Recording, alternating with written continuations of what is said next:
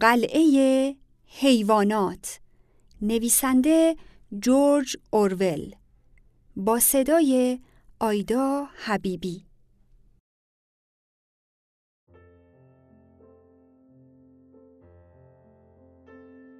فصل هشتم. چند روز بعد که وحشت کشدارها کاهش یافت چندتایی از حیوانات به یاد آوردند یا فکر کردند که به یاد دارند که ماده ششم فرمان گفته است هیچ حیوانی حیوان کشی نمی کند. و با آنکه کسی قصد طرح کردن قضیه را در حضور خوکها و سگها نداشت ولی همه احساس می کردند کشدار حیوانات منطبق با فرامین نیست. کلوور از بنجامین خواهش کرد ماده ششم فرمان را برایش بخواند. او فرمان را برایش خواند و آن چنین بود. هیچ حیوانی بدون علت حیوان کشی نمی کند. به جهتی از جهات دو کلمه بدون علت از ذهن حیوانات رفته بود. به هر حال متوجه شدند خلاف فرمان کاری صورت نگرفته است چرا که کاملا واضح بود کشتن خائنینی که با اسنوبال هم عهد بوده اند کاملا با علت است. آن سال حیوانات حتی از سال گذشته هم بیشتر کار کردند.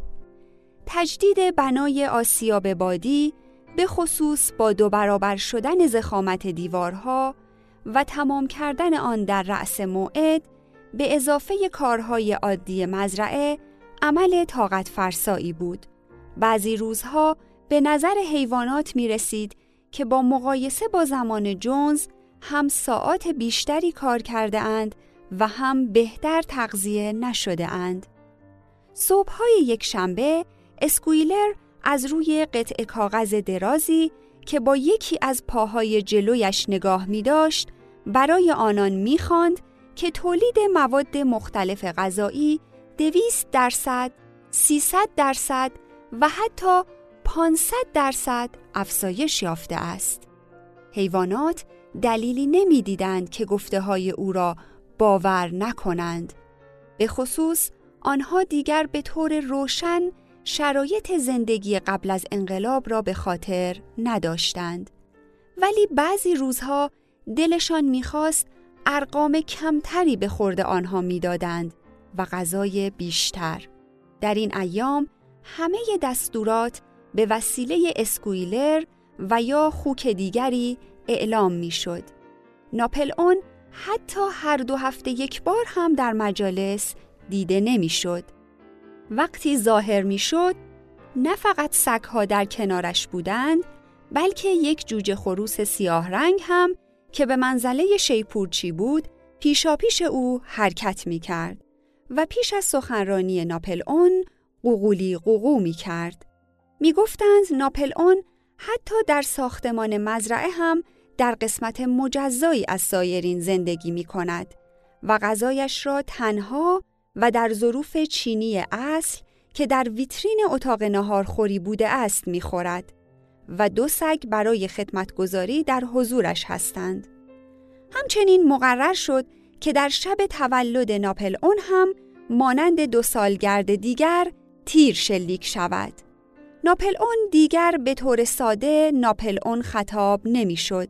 اسم او با عنوان رسمی رهبر ما رفیق ناپل اون برده می‌شد و خوکها اصرار داشتند که عناوینی از قبیل پدر حیوانات، دشمن بشر، حامی گوسفندها، ناجی پرنده ها و امثال آن برایش بسازند.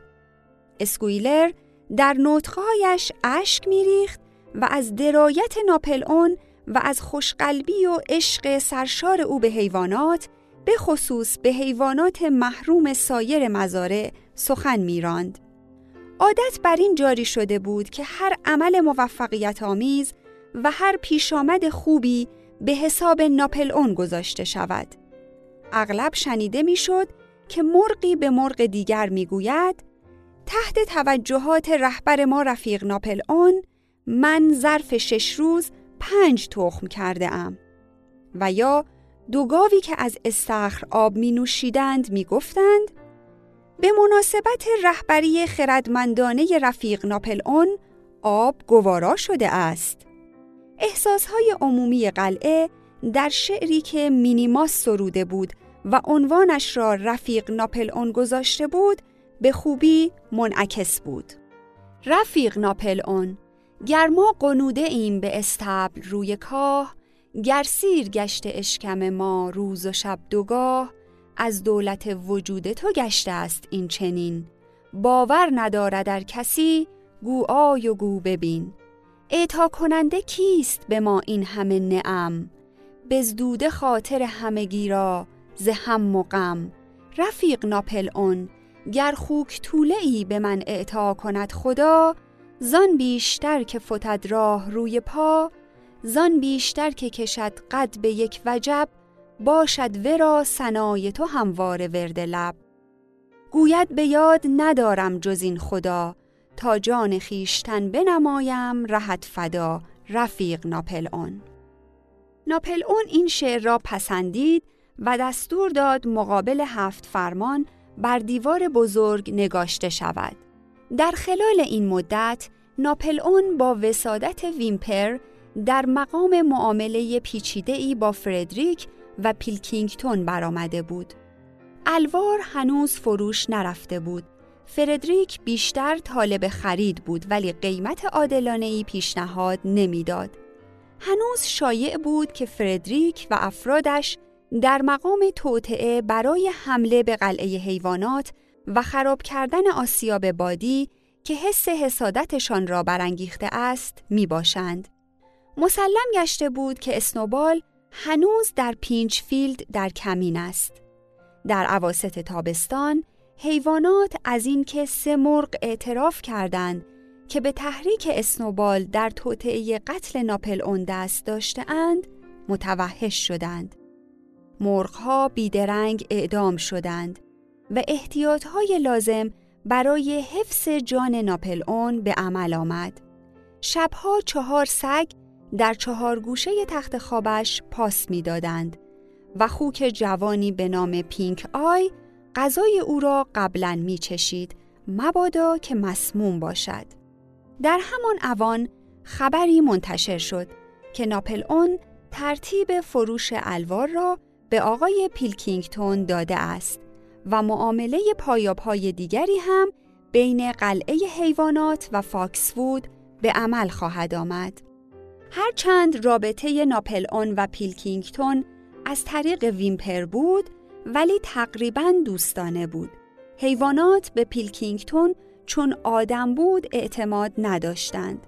ولی به مراتب او را به فردریک که هم از او حراسان بودند و هم نفرت داشتند ترجیح می‌دادند. وقتی فصل تابستان سپری شد و آسیاب بادی در شرف اتمام بود، شایعه حمله خائنانه هر دم بیشتر قوت می گرفت. گفته می شد که فردریک بیست مرد مسلح دارد و دم قاضی و شهربانی را هم دیده است تا اگر زمانی سند مالکیت قلعه حیوانات را به چنگ آورد مؤاخذه ای در کار نباشد. داستانهای دلخراشی از ظلم فردریک نسبت به حیواناتش از پینچفیلد درز کرده بود. می گفتند اسب پیری را تا سرحد مرگ تازیانه زده است.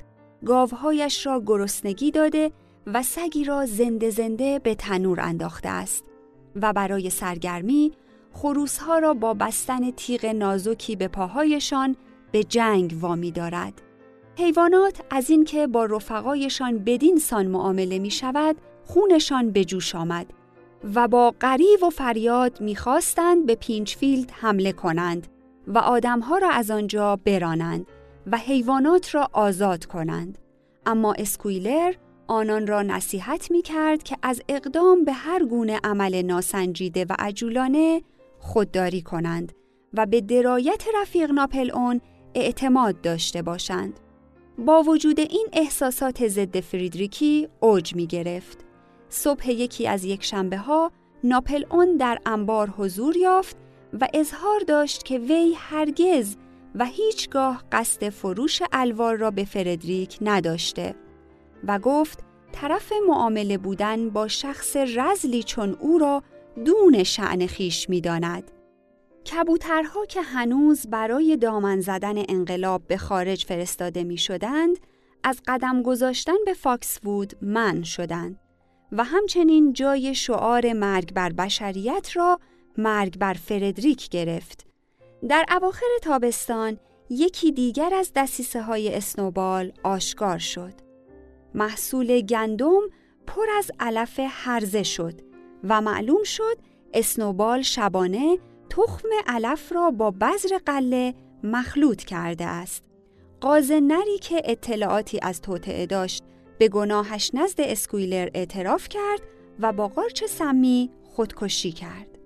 حیواناتی که تصور می کردند اسنوبال نشان شجاعت حیوانی درجه یک دریافت داشته است، در این زمان فهمیدند که این موضوع تنها افسانه ساخته و پرداخته خود اسنوبال بوده و به او نه فقط نشانی اعطا نشده بلکه به علت نشان دادن بیلیاقتی در جنگ گاودانی مورد سرزنش و توبیخ هم واقع شده است.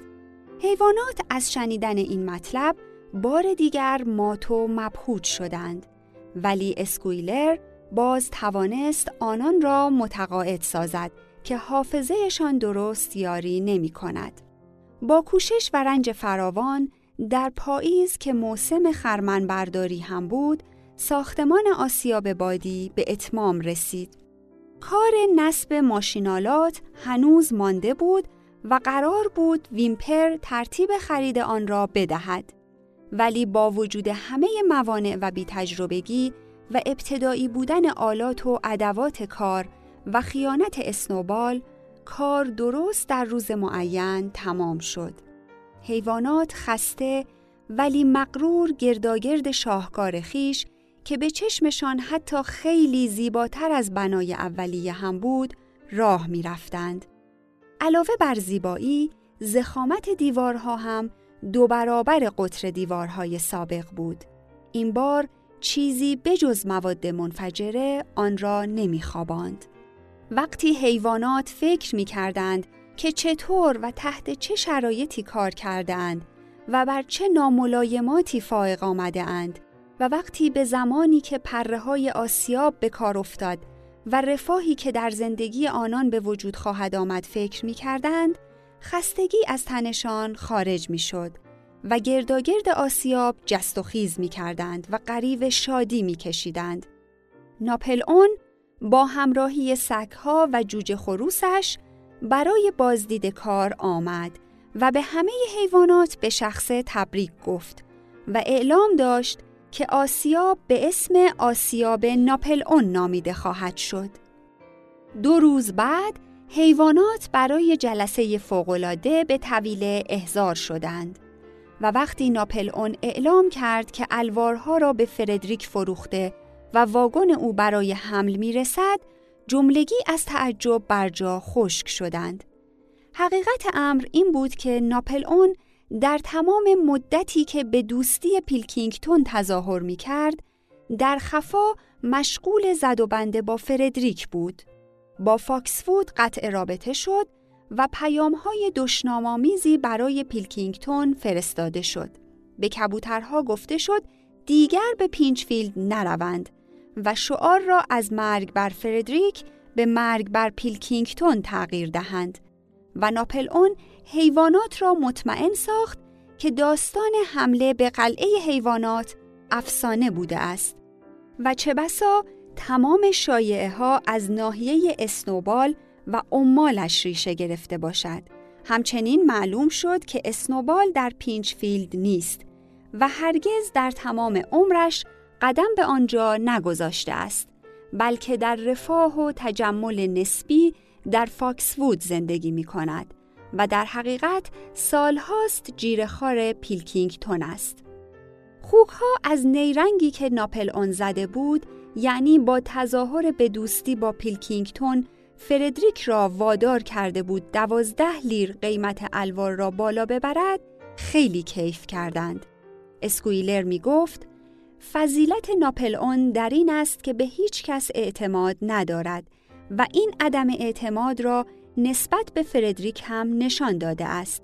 فردریک می‌خواسته قیمت الوار را با قطع کاغذی که به آن چک می‌گویند بپردازد اما ناپلئون هوشیار قبول نکرده و گفته است که باید تمام مبلغ با اسکناس های پنج لیره ای و آن هم قبل از حمل جنس پرداخت شود و فردریک وجه را پرداخته و مبلغ درست معادل قیمت خرید ماشینالات آسیاب بادی است.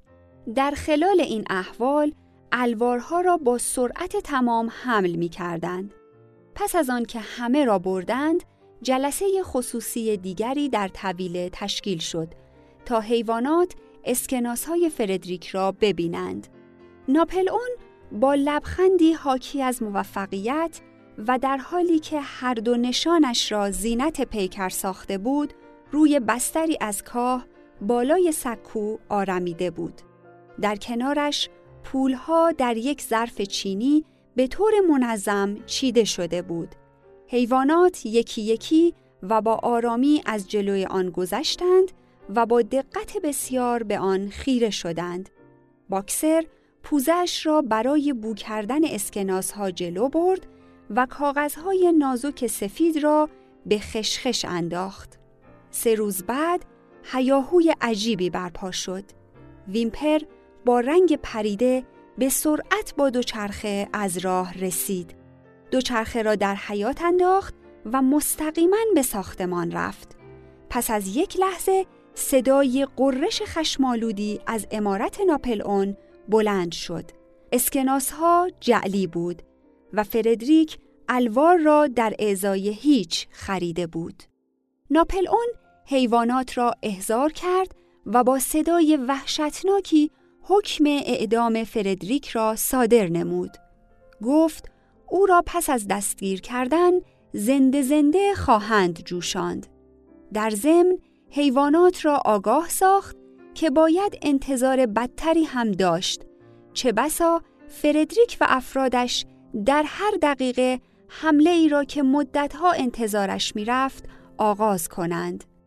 در تمام راه های قلعه قراول گمارده شد و به علاوه چهار کبوتر با پیام های مسالمت آمیز و به امید تجدید رابطه حسنه با پیلکینگتون به فاکسوود اعزام شدند. صبح روز بعد حمله آغاز شد. حیوانات مشغول خوردن صبحانه بودند که دیدبانها با شتاب رسیدند و گزارش دادند که فردریک با یاوران و افرادش از دروازه پنج کلونی وارد شدند. حیوانات با رشادت تمام یورش بردند اما این بار فتح و زفر به آسانی جنگ گاودانی نصیبشان نمی‌شد. آدمها پانزده نفر بودند و شش تفنگ داشتند و به مجردی که حیوانات به فاصله پنجاه متری رسیدند شلیک کردند. حیوانات تاب مقاومت در مقابل گلوله ها را نیاوردند و با وجود کوشش های ناپلئون و باکسر به عقب رانده شدند. ادهی هم مجروح شدند. همه داخل ساختمان جمع شدند و با احتیاط از شکافهای در و سوراخهای کلید مراقب خارج بودند. همه چراگاه و آسیاب بادی دست دشمن بود. در آن لحظه ناپلئون هم تکلیفش را نمی‌دانست. دمش منقبض شده بود و بدون ادای یک کلمه بالا و پایین قدم می‌زد. چشمها به فاکس وود دوخته شده بود. اگر پیلکینگتون و افرادش به یاری می آمدند، هنوز امکان پیروزی بود. اما همان وقت چهار کبوتر قاصد برگشتند. یکی از آنها حامل تکه کاغذی بود. رویش با مداد نوشته شده بود تا چشمت کور. زمزمه ای حاکی از ترس بلند شد. چرا که دو تن از آدمها اهرم و پتک دست گرفته بودند و می‌خواستند آسیاب بادی را خراب کنند. ناپلئون فریاد کشید رفقا شجاع باشید چنین کاری امکان پذیر نیست دیوارهای آسیاب زخیمتر از آن است که با اهرم و پتک حتی ظرف یک هفته هم خراب شود. اما بنجامین حرکات آدمها را با دقت زیر نظر گرفته بود و می‌دید که آن دو نفر مشغول کندن چاله ای نزدیک پایه آسیاب هستند. پوزه درازش را با وضعی که از آن تمسخر میبارید تکان می‌داد. گفت همین حدس را می‌زدم. نمی بینید دارند چه کار می کنند؟ یک لحظه دیگر چاله پر از مواد منفجره است. حیوانات حراسان منتظر بودند. دیگر امکان خارج شدن و حمله نبود. پس از چند دقیقه دیدند که آدمها از هر سو می‌دوند و به دنبال آن قررش کرکننده ای برخاست. کبوترها به هوا پریدند و همه حیوانات بجز ناپل اون با شکم خود را روی زمین انداختند. وقتی برخواستند لکه عظیمی از دود سیاه محوته ای را که آسیاب بادی در آن قرار داشت در بر گرفته بود. نسیم به تدریج دود را پراکنده کرد. دیگر آسیاب وجود نداشت. با دیدن این منظره ترس و نومیدی لحظه قبل از بین رفت و حیوانات با فریاد انتقام جویی و بی آنکه منتظر دستور شوند دست جمعی به جلو یورش بردند و به طرف دشمن تاختند به گلوله های آتشباری که بر سرشان میبارید توجهی نداشتند جنگ سختی در گرفت آدمها شلیک می کردند و وقتی حیوانات نزدیک می آمدند با چوب دستی و پوتین های سنگین حمله می کردند. یک گاو و سه گوسفند و دو قاز کشته شدند. بقیه هم مجروح بودند. حتی ناپل اون که از پشت سر عملیات را اداره می کرد، نوک دمش با ساچمه بریده شد. آدمها هم از آسیاب بی نصیب نماندند. سر سه نفرشان از ضربه سم باکسر شکست و شکم یکی با شاخ گاوی دریده شد. شلوار یکی دیگر را جسی و بلوبل جر دادند. و وقتی نه سگ گارد مخصوص ناپل اون که در پناه پرچین ها کمین کرده بودند پارس کنان اطراف آدمیان سبز شدند وحشت همه را فرا گرفت و متوجه شدند که در خطر محاصره اند. فردریک با فریاد به افرادش دستور داد تا امکان باقی است از معرکه خارج شوند و لحظه بعد دشمن ترسو در حال فرار بود. حیوانات آنها را تا انتهای مزرعه دنبال کردند و با چند لگد آخرین آنها را از میان پرچینهای خاردار بیرون راندند. پیروز شده بودند اما خسته و خونین بودند. آهسته و لنگان لنگان به طرف مزرعه راه افتادند. منظره دوستانی که روی چمن دراز به دراز افتاده و مرده بودند بعضی را به گریه انداخت. در سکوتی غمانگیز در محلی که زمانی آسیاب بادی برپا بوده ایستادند به کلی از بین رفته بود. تقریبا کوچکترین اثری از آن باقی نمانده بود. حتی قسمتی از پایه های بنا هم فرو ریخته بود. در تجدید بنا این بار برخلاف بار قبل نمی توانستند از سنگ های فرو ریخته استفاده کنند چرا که این دفعه سنگ ها هم نبودند. شدت انفجار آنها را صدها متر دورتر انداخته بود.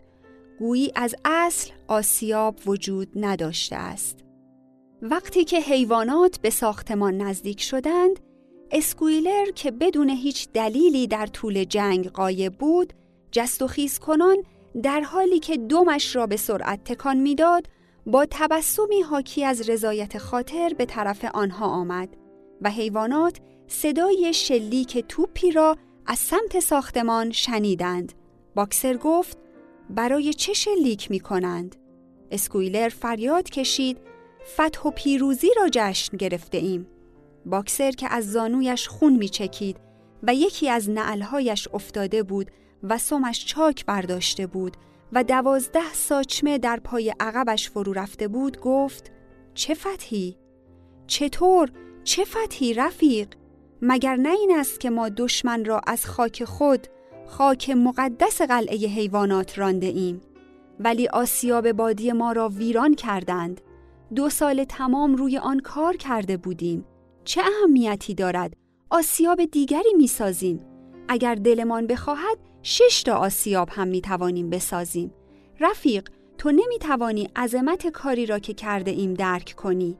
همین زمینی که ما الان روی آن ایستاده ایم در تصرف دشمن بود و اکنون در پرتو رهبری رفیق ناپلئون هر وجب آن را پس گرفته ایم. باکسر گفت پس ما چیزی را که از قبل داشته ایم پس گرفته ایم.